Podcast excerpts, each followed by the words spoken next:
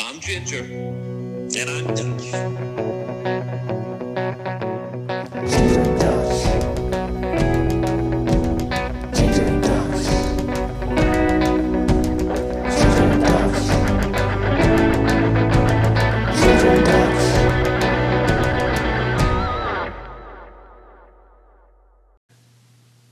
All right, folks, welcome back for season two, bigger and better on the Ginger and Dutch podcast.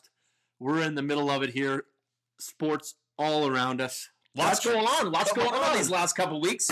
Playoffs are around the corner for NFL. I'm, I'm jacked. Uh, NHL starting. Uh, call, oh, we had the college football playoffs. We'll get into that, but I'm excited. Uh, you got some cool things to tell our listeners. We're ready to roll here. Yeah, how was your break? You have a good break? Couple Uh, weeks off? Yeah. Besides, 12 days of Ginger and Dutch, did you? I enjoyed the 12 days of Ginger and Dutch. I spent a lot of time at home. Um, and you know what? My social gatherings were uh, we're out on the toboggan hill since uh, we're the only place in North America that's not allowing skiing, which is an absolute joke. But respect the rules. You know what? We're we're doing our thing.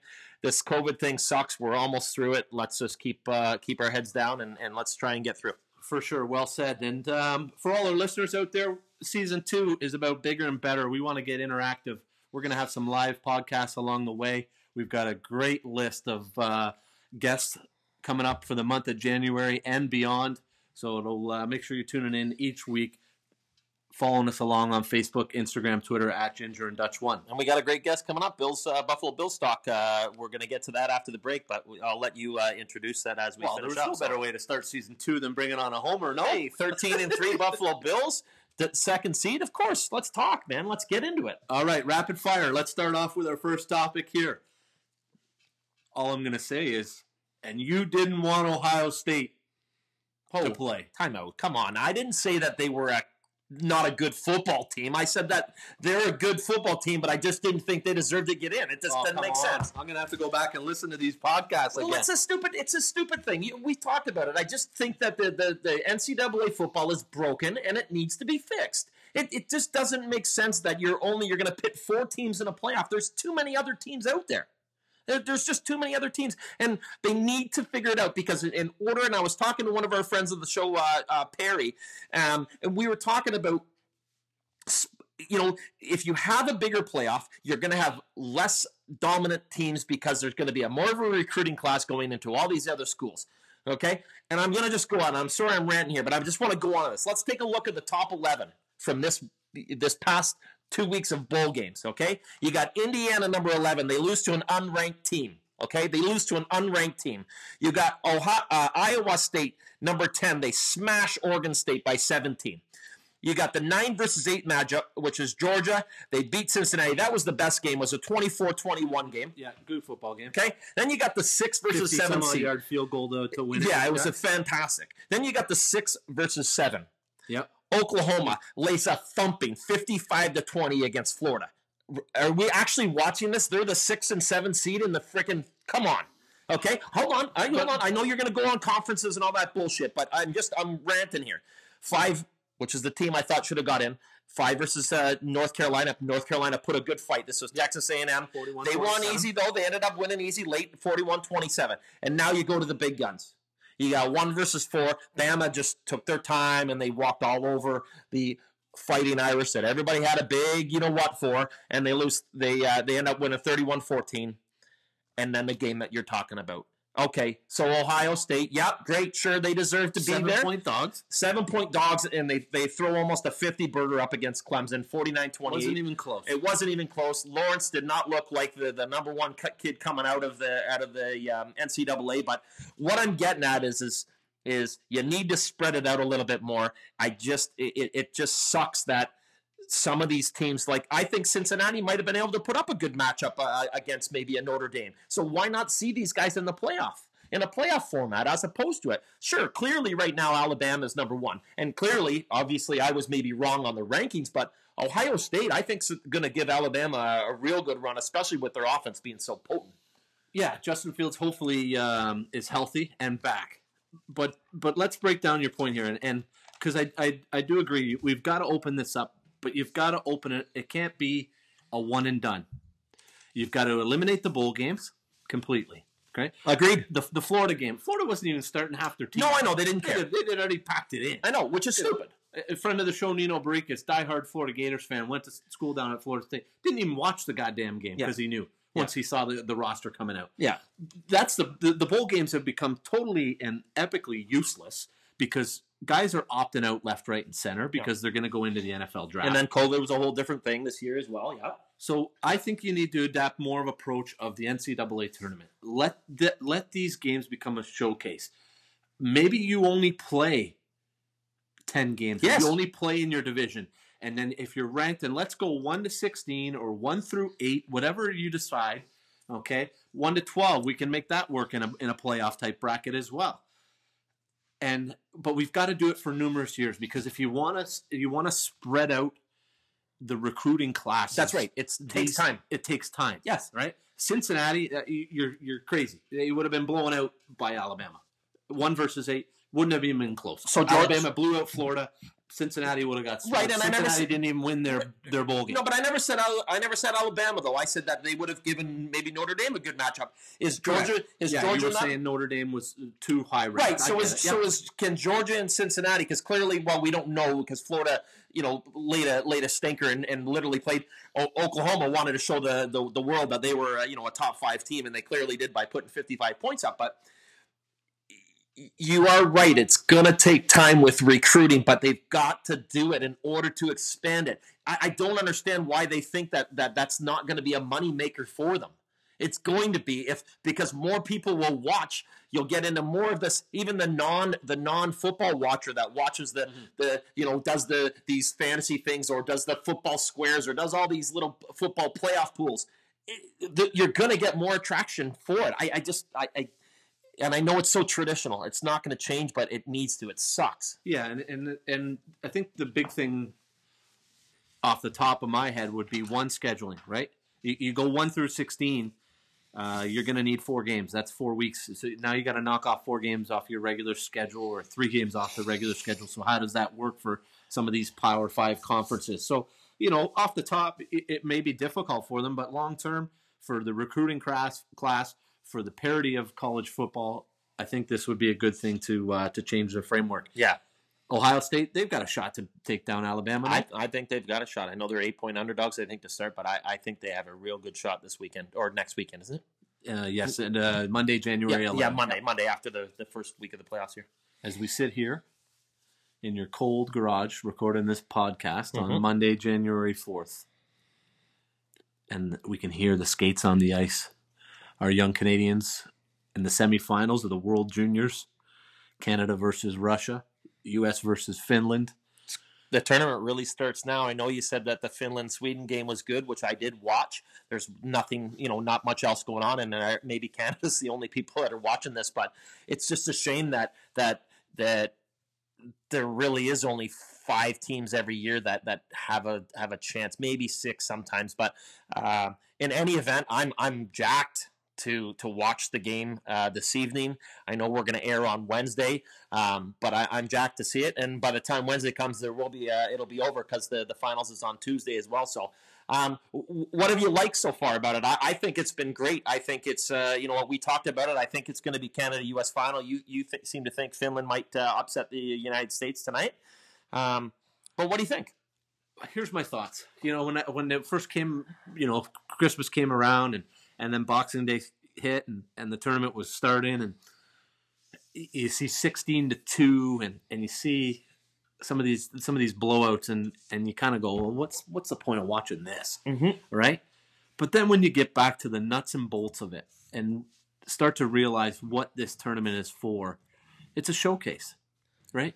You know, if you take a first look and you, and you would have tuned out Canada beats Germany 16 to 2. Yep. Well, you you probably would have never watched that, but as as you as you stick through it, you see that these kids are able to showcase themselves and that German line ended up having three, four, five currently. I know some of the uh, Yeah. some are going to get past Yep, yep. In, in the tournament scoring. which is good Right? for, That's for a showcase for that kid. it's a showcase for those guys, but it's really not a showcase for Canada because almost everybody on Canada has already been drafted, and for the most part, correct. The twenty first round picks. Yeah, I- we already heard all the BS, right? But the guy who's, who's actually been playing uh, lights out for Canada is, uh, and I know he hasn't had like you know a truckload of shots, but uh, Devon Levi's been playing great, and, and he was a seventh rounder, and he's uh, I think he's uh, property of uh, Florida, but he's done a great job in net. I think he's going to get. stole that game versus the Czechs. I think so too, and I think he's going twenty to. plus opportunities Yep. right in the slot. I think he's going to get that game. tested. I think he's going to get tested tonight against Russia. Um, give me some standouts. Uh, you know what? I, I obviously, you know, the the the two leading scores. You've got Trevor uh, Zegras, um, which he's a he's um, with Anaheim. Mighty Yep. the I kept the Mighty Ducks. I was going to call them the Anaheim.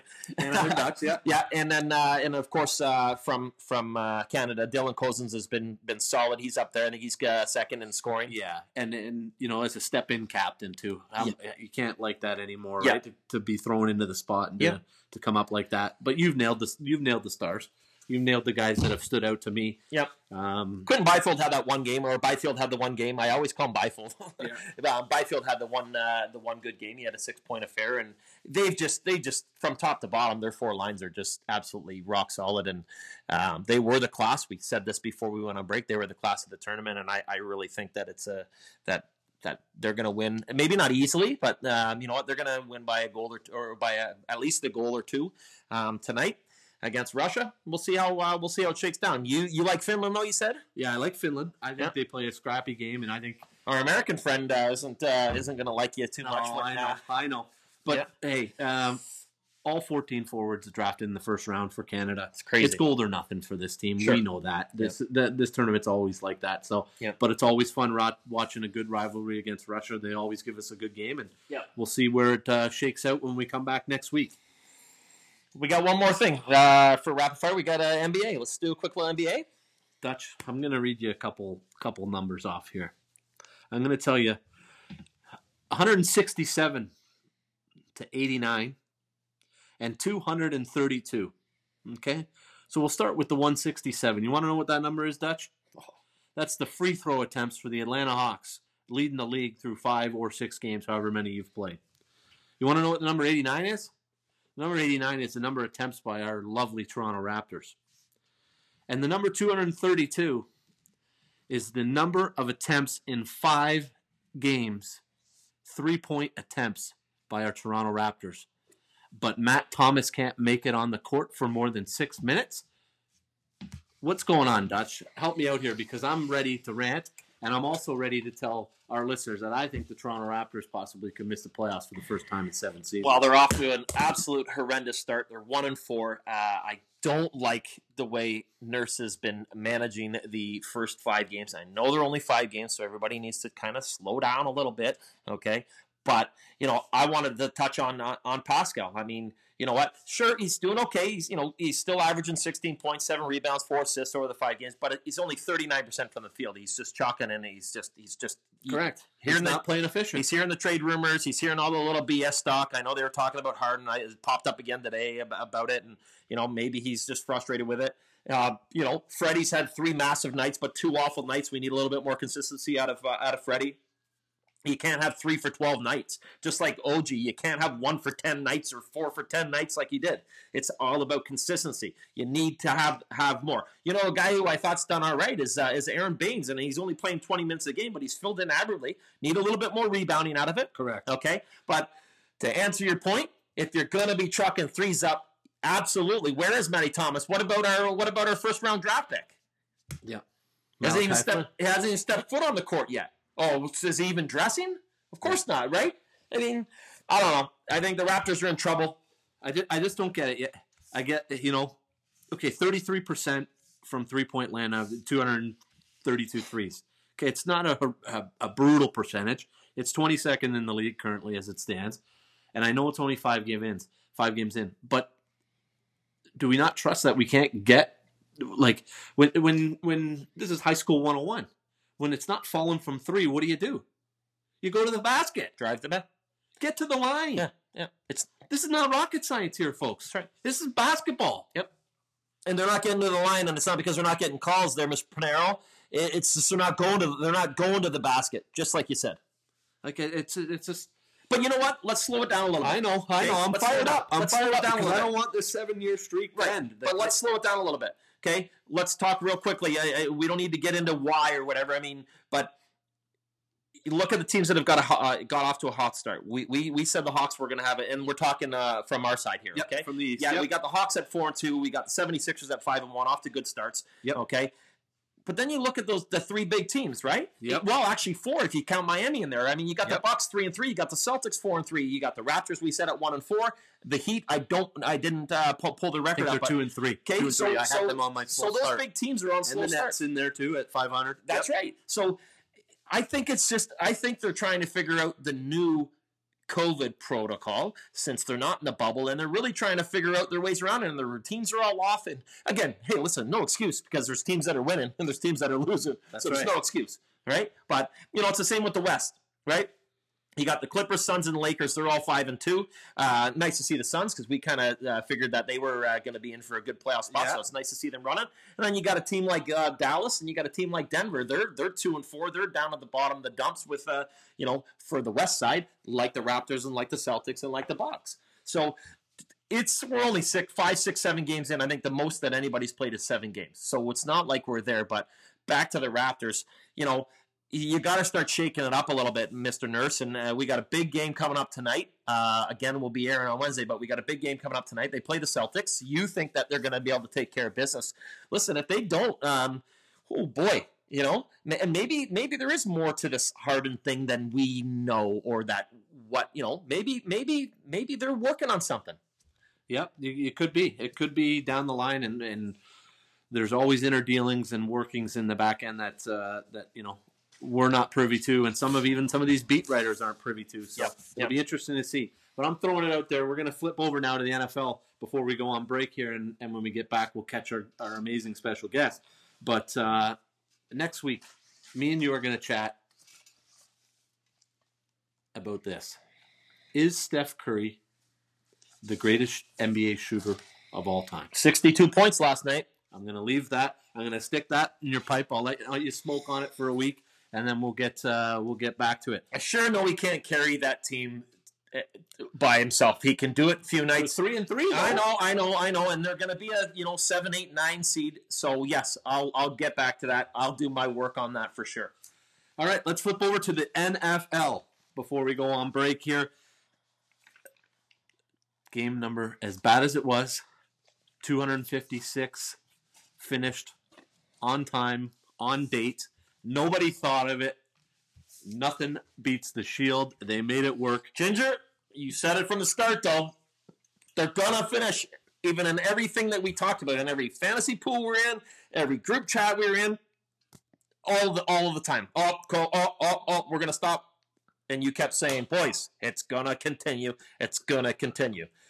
What also continued was our shitty picks, Yeah. right? No, it, it did, but it was a fun year. It was a fun year for the NFL. Yeah. Highest scoring year ever in the NFL. Yes. All the way back since 1948. Um, Which is what they wanted. over 24 and a half points were averaged uh, per team, which was higher than 23.6 in the in the 48 season.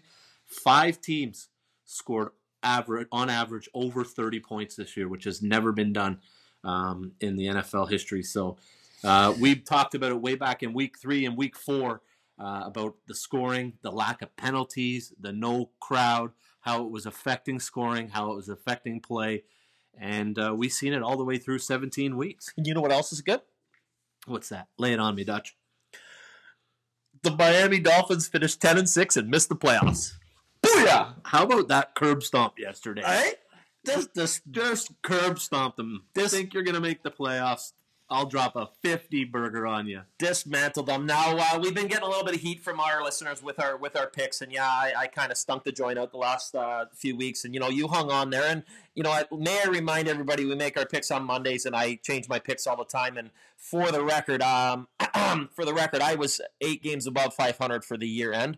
Uh, you were a couple games below 500 Yeah. and um, kudos goes to my wife who ended up uh, with a 134 114 record and that was not from flipping coin folks so she gets bragging rights in the uh, in the family this year but you know we had a good year Yeah, I, we, I think we held on. We were three games below 500. We had a couple real stinker weeks that, that really cost us, Yeah. but overall, I thought we did pretty good. We didn't get to that over 500 guarantee like we wanted to, but uh, but but why don't you just hold our head high. yeah and why don't you refresh the listeners on on our, our right from the start when we when we broke down each division at the start there i think we did pretty damn good you know we had a couple duds you know what you can make fun of the fact that i picked the vikings to be 11 and 5 and you know and they they they stunk the joint out and and i know And you I, I got to chirp you about your hot your your hot take Cardinals pick. Yes Which I told you they wouldn't make the playoffs. No, yeah, But- absolutely. But I had I had some picks as well. Yeah, I you had, had- the Falcons in there. you had the Falcons at ten and six, and they Yeah. really stunk. Uh, but but all in all, um, give, give, just give our listeners a quick breakdown because I, I think we nailed it. Yeah, we did. We did. We we struggled with a couple, just like we said in the NFC side, but uh, we nailed it. You know, we had the Saints up there. You had them as a, as a five seed. I had them as a two. We we almost not locked that one in. We both had the Packers up there, which was good. We had the Bucs bang on. You had them a little higher at that two seed, but um, we were right But bang on. on with the record. Yep. Yep. And the only team that we missed out on completely was uh, was those Chicago Bears in the in the NFC. Yep. On the AFC side, we were completely dialed in. We had the Chiefs right. Yeah, you had the Bills right. We had the Ravens in the right spot. You had Tennessee right, which I had wrong. I had the uh, the Colts win in that division, and then we had uh, one each had kind of one off off the cusp pick. I had the Broncos, and uh, you had those Dolphins in there. Um, but we both had the Browns in the right spot. Yep. as well. So yeah. All in all, I think we did pretty good, and uh, um, it's going to be an exciting stretch. Um, I can't wait to break down the playoff matchups. Uh, we've got an amazing special guest. Why don't you tell before we go on break? Tell us, uh, tell our listeners who we got coming on, and uh, and then we'll, uh, we'll we'll go to break. yeah, listeners, when we get back from break, we're going to go right into the interview with um, our Buffalo Bills beat reporter coming on from Syracuse.com, UB grad, host of the Shout podcast, Matt Parrino. He's going to give us a breakdown of an exciting Colts and Bills matchup. Make sure you're following us on Facebook, Instagram, and Twitter, and we'll catch you on the flip side.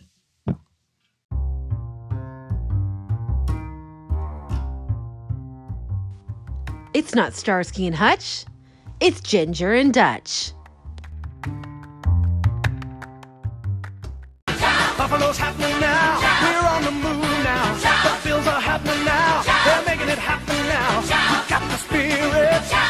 Spirit, yeah. We got the spirit. Just watch it happen now.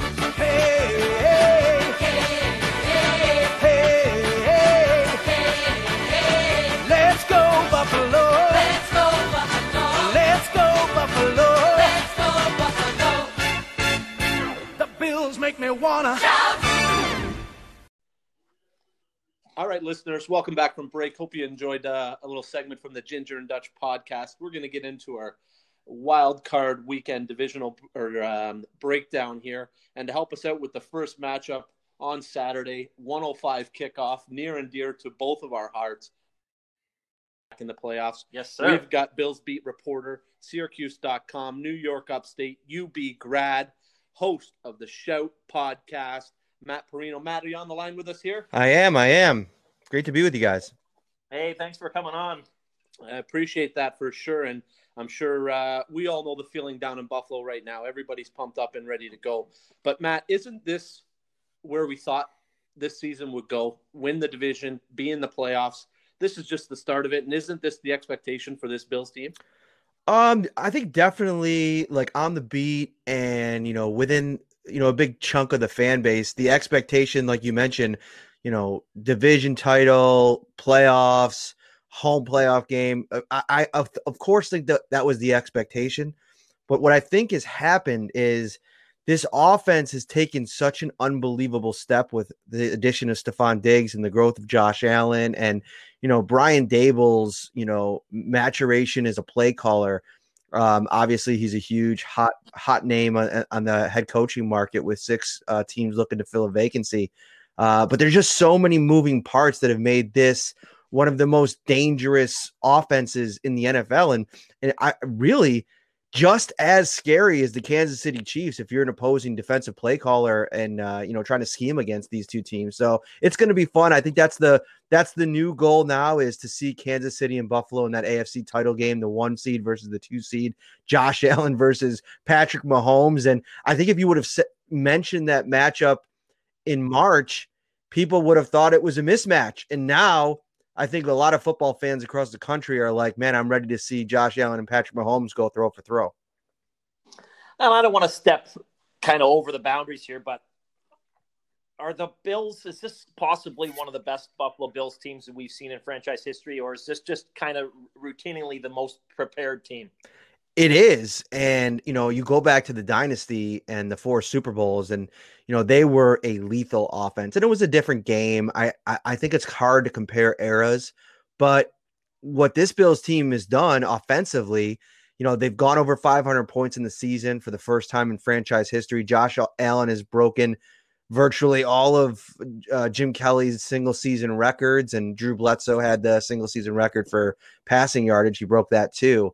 And just everywhere you look, you have you know top tier talent at, at, at a lot of different positions. And what I think makes this team scary is that this defense that I think a lot of experts were a little bit underwhelmed with in September and October has turned into the unit in November and December that I think we're used to seeing around here from Sean McDermott and Leslie Frazier. I mean, they're an attack style defense that has built some continuity throughout the season. They're taking the ball over, uh, turning the ball over at a pretty high rate.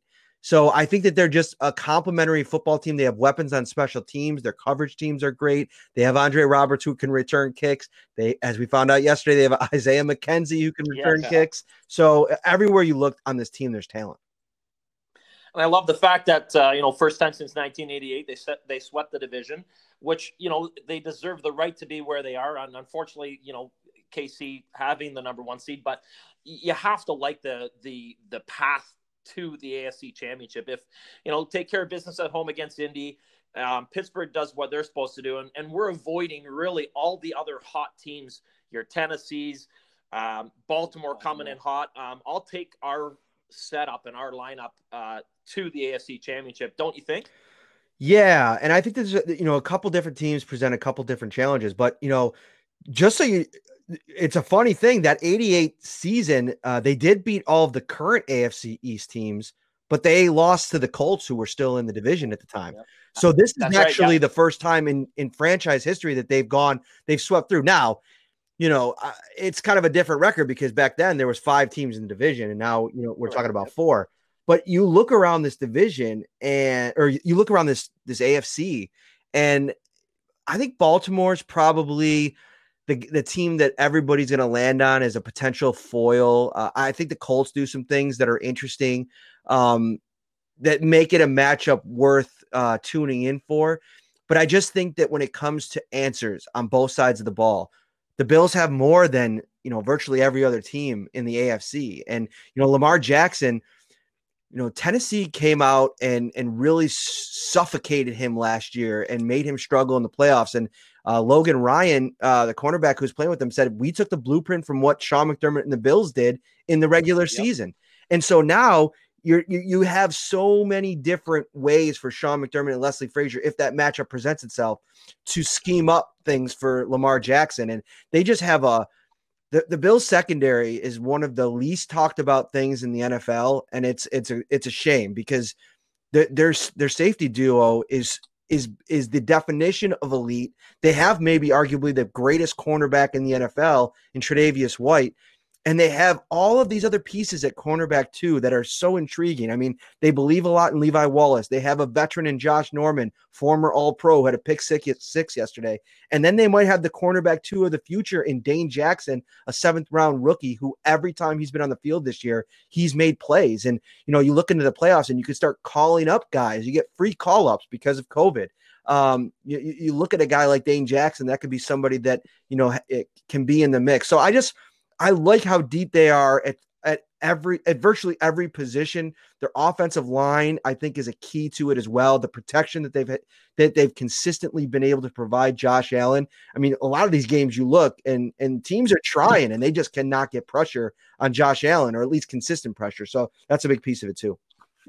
Yeah, they've kept him totally clean and since uh, Feliciano's come back in that lineup, he's really kind of helped gel that offensive line. Matt, I want to switch you over now to specifically to Indy, and you, and you talked about all these pieces on defense. Um, does anybody other than Jonathan Taylor and, and the second ranked runner since week 11 here in the NFL scare you uh, when you look at that Bills defense comparatively to the, the Colts offense? Is it is it Frank Reich's play calling? Is it Philip Rivers? uh, T.Y. Hilton with a with a deep ball or or some of his routes. Does anything scary, or you think the Bills got this kind of locked in? You know, it's a it's a matchup that I think the Bills will like, but it's a matchup that needs the proper attention, and that's not Nyheim Hines, who I think is really dynamic out of the backfield as a pass catcher. And you know, Philip Rivers, he's really limited, especially at his advanced age, with in terms of mobility and if you can get some pressure on him, that's where he kind of starts to fold. You go back to that Pittsburgh Steelers game, and you know TJ Watt and Cam Heyward started to dial up pressures, and he just kind of shrunk in that in that game, and they weren't able to push the ball downfield. And what Hines does is he offers that immediate outlet. He's really seamless in his transitions as he gets out of the backfield, catches the ball, turns upfield. Made a couple has made a couple big plays in the past game all year, and I, that's probably going to be Matt Milano's responsibility. And Matt Milano's playing really good football. He's healthy finally. Uh, he's he's ready to go for you know a full full uh, slate of snaps.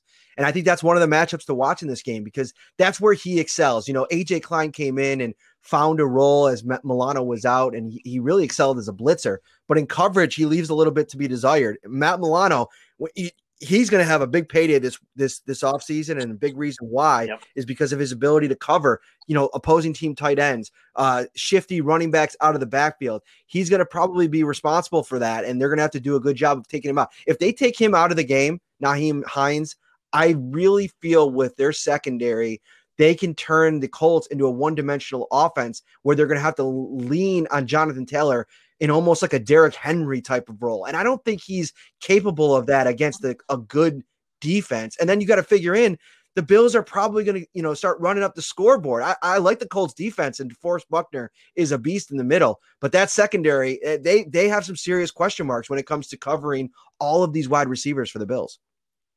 Yeah, and and you mentioned something there that hit home with me, and, and I was chatting last week with friend of the show and and one of your friends as well, in Sal Capaccio. Do you think you'll see a little bit more base four three then trying to stop Taylor maybe on early downs. Um, and then let Milano and Edmunds stay on the field on that third down, and Milano can kind of go head to head with Hines or Taylor, whoever's on the field there on third you know, down. I I've been waiting for more uh, four three uh, involvement all season, and we just haven't seen it. They really trust Taron Johnson or their big nickel, a Siran Neal, or if they they put in Dean Marlowe you know, they're comfortable in that base nickel defense. And even teams that want to run against them, they're not afraid to throw out that third that third defensive back or that third quarterback. So and a big piece of that is because they're very good tacklers. And I think in a lot of ways, you look at some of the problems that AJ Klein has had, it's been, you know, with sure tackling this year. So if you have that faith in Taron Johnson to be somebody that's executing at a high level in those one-on-one situations with ball carriers, it's easy to lean on him in those in those moments. So could we see more? Sure. I, I think that, that maybe this is a game, especially with the the bulk up front and their ability to really push the front back. Um, Quenton Nelson is an absolute animal. Ryan Kelly, yeah, they got they just got some maulers on there. Even uh Glukowski or uh what's his name? Glowinski, yep. he's a beast too. I remember yep. looking into him uh, as a potential free agent target last year for the Bills. I thought he was a nice, nice piece on the offensive line. So they have their work cut out for them. They're an undersized defensive line anyway, especially on the interior. So that's going to be a real area to watch. But I just think that they just have too much faith in Taron Johnson uh, and in Siran Neal and Dean Marlowe, whoever they have in there. Uh, I just we haven't seen enough four three, so I don't think that they would start now. You know, with their 17th game of the season. Yeah, and I, I want Matt. I want to flip to the offense here. I mean, you know, when playoffs happen, we we all know, you know, you've got your studs. We've got Allen, we've got Diggs, we've got our studs, and I really like the way Brown uh, showed up uh, for the first half yesterday. Do you got an X factor on offense? You know, oftentimes, as I said, you you see a you see a different guy pop up. Like I have a feeling that like a Zach Moss might might show up, and they might pound him a little bit more than often. Uh, what about Knox or Gabe Davis? Yeah, I mean, uh, it's probably not the X factor, the surprise factor, I guess, but it for me it continues to be Stefon Diggs because he's Hmm. so reliable and the reliability is so impressive because defenses know what's coming. They know that Josh Allen wants to get the ball out of his hands immediately and get in the hands of Stefon Diggs so he can get to work. And teams just haven't been able to stop it. I mean, this last month, you're looking at, you know, 10 targets, 11 targets, 10 targets, nine targets. I mean, it doesn't matter. They're they're feeding him the football. That's what he wanted. That's why he wanted out of Minnesota. He wasn't getting the looks that he's gotten. And, you know, Josh Allen joked about it. Like, you know, we make we make Stefon happy. We get him the ball a lot but he's doing something with it and he's making plays with it. He led the NFL in receiving. So I just I look over Yeah. there. Another interesting matchup to watch is um uh, Xavier Rhodes, who you know played in Minnesota for a long time. I, I'm sure that Stefon Diggs and he have had some great practice battles over the years. I'll be excited to talk to Diggs about that this week. Uh, that's probably who's going to end up on him. And and Rock Ya-Sin, I believe, was in the concussion protocol this last week. He'll probably be, be Yep. back, but it'll be interesting to see who they try to uh, put on him. And the, the problem for opposing defenses is you can't double team Stefon Diggs because the rest of this offense will absolutely torch you. John Brown's back. John Brown's healthy. John Brown hit a you know 32 yard touchdown pass on Sunday. That's horrible, horrible news because Yep. even if Cole Beasley's not back, Isaiah McKenzie proved yesterday that he could slot in and and be a big time producer in this offense as well. Yeah, they're scary. They're scary, and uh, I can't wait to see it. And I, I'm glad you touched on the road thing because I, I got a little bit of, of Vikings blood in me, but uh, I, I'm glad you touched on it. It's going to be interesting. I can't wait to hear what you guys got to, to talk about when to hear what Diggs has to say. Matt, um, who's who do you like in the on the other side? Let's flip over quickly here. Uh, who do you like on the NFC side? Who's your who's your pick, or give us a dark horse pick on that side that uh, you think may come through? You know, I I- I like I, I- I like the Saints defense, but I just don't trust um Drew Brees in the playoffs. I mean, I just I think back to last year and I believe it was the Minnesota Vikings that knocked him off, right? And um Yep. Yep. I just think that there he's limited and, and it's, it's it's sad. You mean you look around the league at some of the the quarterbacks. I mean, Tom Brady is the exception to the rule. I'm sure Bills fans listening probably are not going to like me, you know, giving him keeping praise onto him. Um, but honestly, side note, I haven't talked a bunch about this yet because you know I, I cover the Bills for a Bills fan base that is probably very uh, superstitious and knock on wood, they don't want to put the cart before the horse. But how fitting would it be after 20 years of Brady and New England dominance? If the Bills Bay. and the Tampa Bay Buccaneers met in the Super Bowl and the Bills could knock off Tom Brady, could you imagine the fanfare uh, after that? I, sorry, I'm getting ahead of myself there, but I could just, I could, I could, I could see myself writing those stories uh, and what it would mean to Bills fans. But um, no, I, I like uh, Green Bay. I, I think that they have again, similarly to the Bills, multiple ways to beat you. I mean, they're they're they're learning a lot about their offense these last few weeks. They have a rookie running back and AJ Dillon that could be a workhorse for them. And oh, by the way, they still have Aaron Jones, and they have Yeah. for my money. And I cover Stefon Diggs. I, I respect him a ton. I think he's a great player. Davante Adams to me is the best receiver in this game. He's un, he's unguardable. He the, Agreed, the yeah. one question mark I have is with David Bakhtiari out now, the left tackle, how are they able to uh, plug someone in there for him? It seemed like Aaron Rodgers was still working pretty well this last week. We'll see. Um, but I'd probably go Packers because of the bye, the home field. I still think playing in Green Bay is tough, the weather. Um, and, you know, I, I just don't think that there's been cons- enough consistent sustained cohesion in Tampa Bay. They've had they're playing well in December, but they're still like stops and starts and you know Mike Evans seems to get dinged every couple weeks. They're an injury away from really being uh banged up on offense. So I'm going to I'm going to say Aaron Rodgers uh, on an MVP caliber season leads them to the Super Bowl.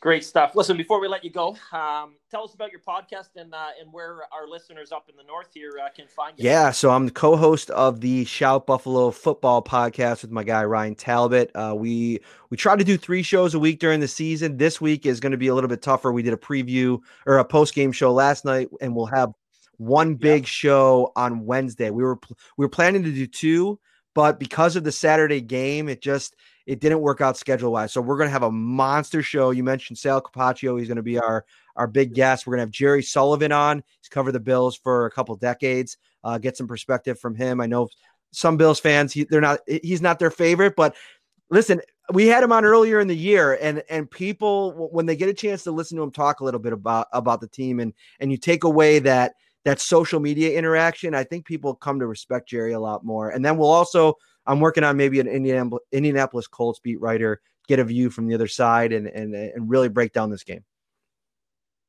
Perfect. And and did I see correctly there on the the old Twitter machine that you guys are going to be out on the stadium uh, for game day or on a on a pregame? Yeah, so I will. Uh, I'm on uh, Channel 4's pregame show, Buffalo Kickoff Live, with Josh Reed, Sal, Thad Brown, Heather Prusak, and Tim Graham. We'll be out at the stadium Thursday night, seven to eight. You can watch it on Channel 4 in Buffalo. I believe the first half hour streams online. You can follow that on my Twitter account, and then Saturday, 11 a.m.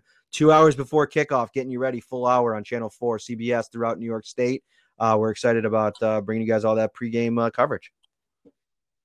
Amazing. Awesome. Appreciate it, Matt, for coming on. Tell uh, tell Sal there, the golf guys from the north, uh, t- say hi, and uh, we appreciate you coming on, and, and we'll check back with you uh, later in the season here when hopefully the Bills uh, win a couple. Sounds good, guys. Thanks for having me on. Thanks, Matt. Take care, Take care man.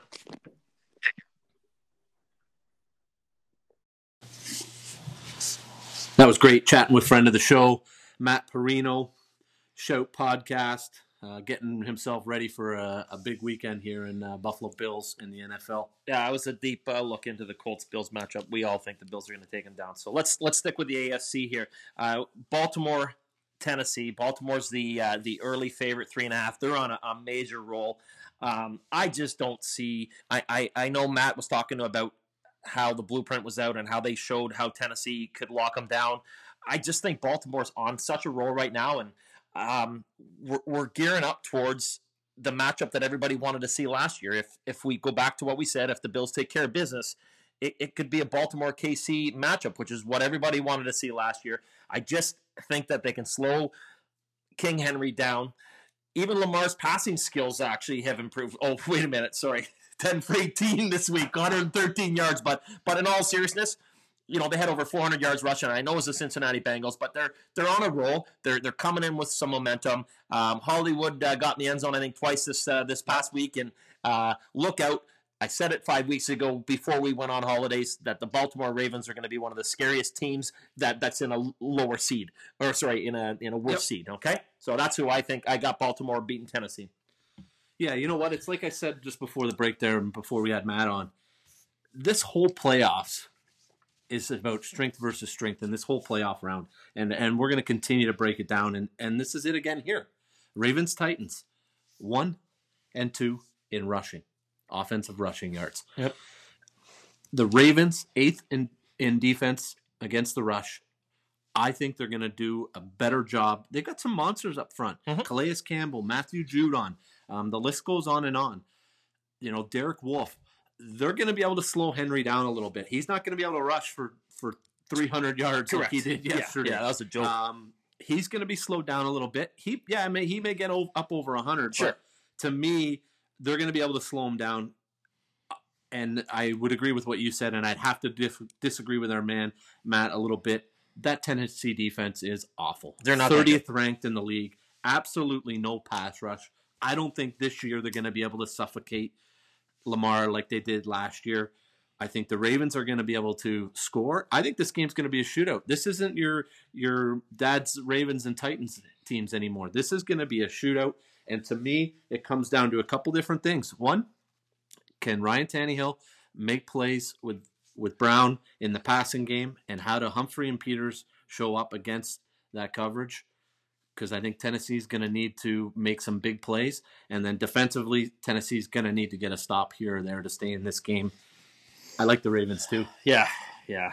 No, I can't agree with you more on that. I, I just, I, I really think they're going to slow them down enough that, that they'll be able to control it. And you are right. This could be a shootout. And it's funny. Everybody always talks about. You hear the media guys, and they they talk about when it's you know uh, the the marquee or the fun matchup this week was supposed to be Brady Ryan, and it was going to be tons and tons of points. Uh, and oftentimes they're wrong on that. But in this case, I, I think you're right. And I know there'll be some controlling of the clock, and, and, and if they're smart, they'll you know playoff football. They'll they'll take deep into the play clocks, and they'll do that to slow it down. But there's still going to be tons of points.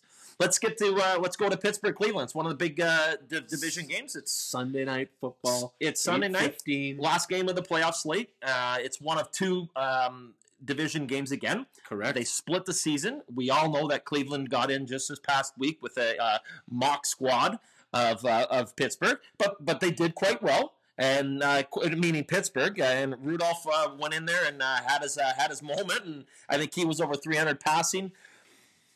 Pittsburgh's minus four. I'm not sure if Big Ben's any better than Mason Rudolph, to be honest with you. But but their defense is is all going to be there. They're going to be ready to go. Do you can you see it? I have them as my upset alert. I know we're just going to briefly. We're not going to make picks this week, but we're going to talk about it. You know, maybe an upset special. I'm not going to say, but if there's any of these games, that's my upset special. Is I think Cleveland might be able to to go in there. No crowd sure helps Cleveland going into Pittsburgh. For sure it does. It, it, it's going to help Baker Mayfield um, control the line of scrimmage. The Browns, listen, the Browns are number three in rushing. Clock kill, baby. Um, they've got the two headed monster that we know about. Pittsburgh is not the same stop the run, steel curtain type, type of defense. You're going to be able to move the ball a little bit here on them, even with Heyward back and TJ Watt back. To me, this game's about Baker Mayfield. And can he avoid the landmines of the Pittsburgh Steelers? Can he avoid the sacks? Can he avoid the big negative plays, the tackles for loss? Can he get him into the right running play, to the right side, left or right? Um, can he do all those things to keep the chains at the chains at manageable distance, manageable down in distance? If he can do that and continue to move those chains and puts not a lot, they don't they're not going to need a lot of points. Yeah. Right? All season long, you score 21, 24 points against this Pittsburgh Steelers team. You're going to be in the football game. And does Ben have enough? Does Ben have enough mobility? You know, Myles Garrett's going to be running him around sideways, left, right, and center, and he's going to be trying. They're going to be putting a lot of pressure on, or going to try to put a lot of pressure on. You know, can these Steelers receivers hold on to the ball? You're onto a huge point there. And I wanted to just cut you off there before you Yep. got you before Yep. you got going, and it, it just broke, listeners. You mentioned Myles Garrett, not the same player since he's come back with Right. COVID. Number two, his running mate, having a great season on the other side. Olivier Vernon came down in practice today with a torn ACL, not going to be Oh, boy. available, gone Yeah. for the rest of the year. That could be a crucial injury, crucial injury for the Cleveland Browns. Yeah. Um, friend of the show, Paul Jones, might not want to hear that. Yeah. But could be tight because you're right. If they can get after Ben, Yeah. we know what happens. He's not the same old Ben that like he was in Detroit in 2007 when he was able to scramble around and and you know extend the play and, and move to his right and do all those things. I still got Pittsburgh though. Yeah, no, I agree. I just I think maybe that could be the one upset, and I know where you're going to go down the road uh, when you talk about it uh, real quickly. But let's flip to the NFC. We got three games on the NFC. Where do you want to start? Let's start with the first game on the weekend on the NFC, the second divisional matchup of the uh, wild wild card round weekend here on Saturday and Sunday in the NFL. Uh, that's the Rams and the Seahawks. Seahawks four and a half point favorite.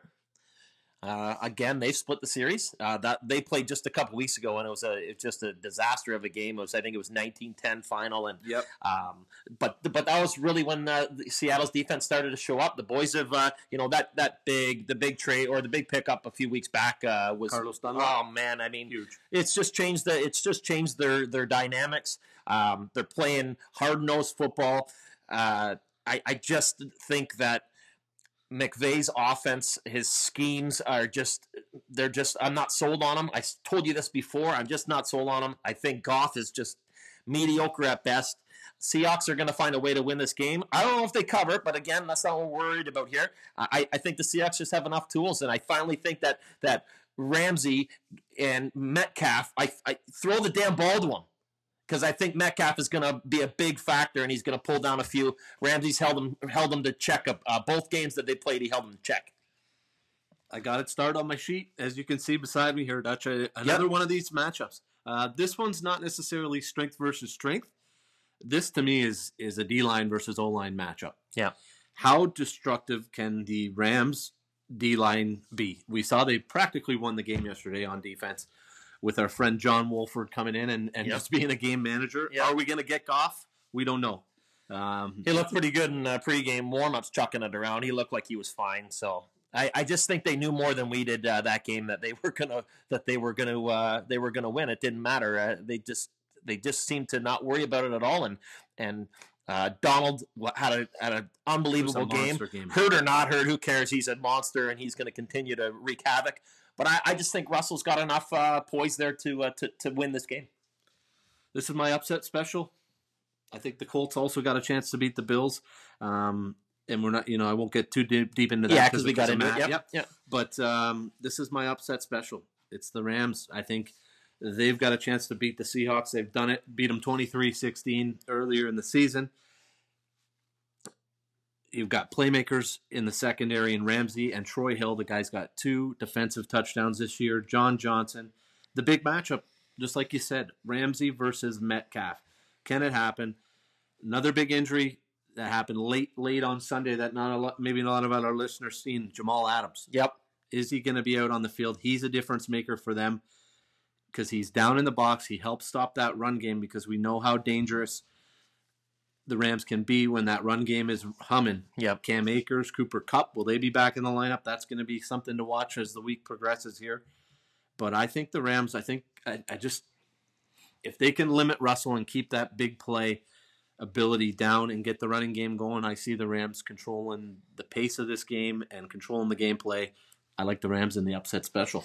All right, all right. I knew you were going to go that way, and, and it does make sense. It is one of the lower spreads on the, the board, and you know it's always uh, tough division matchups. You just don't know which way it's going to go. So I, I do like that, um, even though I'm sticking with Seattle. Um, Saints Bears. That's going to be my walk of the week. Forget spread. Forget whatever. I mean, listen. The Bears just showed against a, a, a top notch offense in Green Bay. They just got dismantled. I don't care about what what whatever game plan the Chicago Bears are trying to put out. Mitchell Trubisky, you can be a game manager, but when you try and do too much, you just shit the bed. Um, they finally found a running game, and Montgomery was has, has been just a, a, a, an absolute blessing for the Bears because that's their style of, of go, that's their or their style of play, and you know they they haven't used the receiving corps a lot lately, and eh, I just don't see. I think the Saints, even though the Saints, we've already talked about this, I don't see the Saints going. We're going to make our Super Bowl predictions here, but I don't see the Saints making it but they're going to dismantle the Bears. They're going to dismantle them. I, I, I can't argue. I would love to argue it, and and, and unless David Montgomery has a um, a Henry type of game, I just don't see the Bears even being in this football game. As soon as they get behind early, it's done. Yeah, you're gonna get uh, Brees rolling. Michael Thomas, uh, who I think by the sounds of it, Kamara is gonna be back Yep. because the game's on on Sunday, so he'll be available. I'm sorry, Bears fans, but uh, I just don't think it's gonna matter. Allen Robinson, David Montgomery, I just don't think it's gonna matter. Saints are gonna be able to control them on on defense, and the Bears offense. Roquan Smith, who knows if he's gonna play? He was down with injury yesterday. Um, but the Saints offense will move the ball. Sean Payton, all he's done is win, win, win over his career and over this season with whatever lineup he's putting out there. I like it as a lock of the week for the Saints. And last but not least, of course, he gets prime time Saturday night. Mr. Tom Brady. Uh, last three weeks, they've just looked. Uh, they've looked like they can be contenders. Um, I know they had a big injury yesterday. Uh, no structural damage, so it remains to be seen if Mr. Evans will come back onto the field. But Godwin's getting into the action. Antonio Brown's keeping his mouth quiet, and he's looking like he's the real deal. Gronk is healthy and running up the storm. He's doing some amazing things. They're just the package right now. I know their defense isn't, you know, necessarily the strongest on paper according to numbers, but they're the- it's it's come on, it's they get a they're getting a gift here against the the Washington Redskins because or sorry, ah, I was about to make fun of Al Michaels because he did it three times. The Washington Football Club because that game last night was an absolute debacle, and it goes without saying that that division was absolutely the worst, maybe of all time that we've ever seen in the history of the NFL. They're gonna just roll over the the the uh, Washington Football Club. No, it's all Brady. They're my lock of the week. They're my lock of the week. But here's the way I here's the way I look at it. And again, another matchup: strength versus strength. Washington second in the league against pass defense. The Bucs finished just outside the top five. They were seventh in in uh, total offense, second in passing offense. So this is a strength versus strength. I think we see a little montage back to the New England days for Tom Brady here. I think they go to the quick passing game, and I think a sleeper X factor could be one of those running backs for the Bucs. You may see them try to run the ball a little bit more, try to tire out Chase Young and that vaunted defensive line of Washington, and then start to uh, open up the passing game later on in the game. A little, maybe a, bit, a little bit of play action pass, maybe a little bit of Gronk on that seam route over the middle, as um, my Buffalo fans have seen for years. Yep. But yeah, I, I see the Bucs uh, eventually opening this up. Could be closer to start, but another strength versus strength. The only way that I see Washington winning this game stop the run, get to Tom Brady right up through the middle, get those quick feet going. They may have a chance. Maybe you can get a turnover or two. Other than that, um, the Bucs defense is solid against the pass. They can get after the quarterback. If they can get Devin White back and Shaq Barrett back, look out Alex Smith because Yeah. Alex Smith is not mobile. No, we he- saw that last night. He's not. He's Kirk Um, he Cousins. could be a- He's, he's not. He could be in for a long day. they just don't have enough. Gotta tools. like the Bucs. Gotta like the Bucs. Okay, well, before we end this episode, it was another amazing episode, but I'm gonna put you right on the spot. Um, this is all I'm asking for predictions. This is we we as we as we talked earlier in the the show. Uh, we our our actual maybe not our G and D picks, but our actual um, you know where we where we thought it was going to lay out. We did pretty damn good. I'd put us up against any of the other big wigs uh, across the board as far as who we had in the playoffs. I'm asking you. Who do you got in the Super Bowl and who's winning? I got the Kansas City Chiefs. I'm going chalk against the Green Bay Packers. That's no fun. I know it's not any Okay. fun. And who do you got? I got the Chiefs repeating back to back years. We haven't had a repeat champ in a little bit. I'm going the Chiefs on the repeat. Okay, well I uh, I I gotta I, I'm I'm gonna throw it out and I'm gonna be the homer dude for you. Um, I got the Buffalo Bills.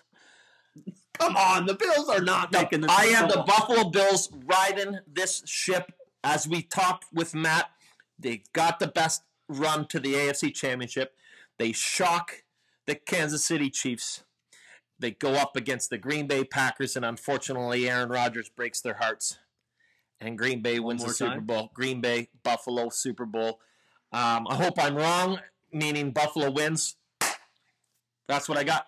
Buffalo, Green Bay, Super Bowl. It would be amazing. Well, I've got too many years of scar tissue to uh, to be But able would to. you take a Super Bowl? I would take it a Super Bowl. Come on. Damn right I would. For sure. I'd take an AFC championship at this point in time. There you go. But There you go. Well, great to be back in the saddle with you here, Dutch, for season two. What a great episode. Thanks to Matt Parrino for coming on. Listeners, make sure you're following us on Facebook, Instagram, and Twitter at Ginger and Dutch One.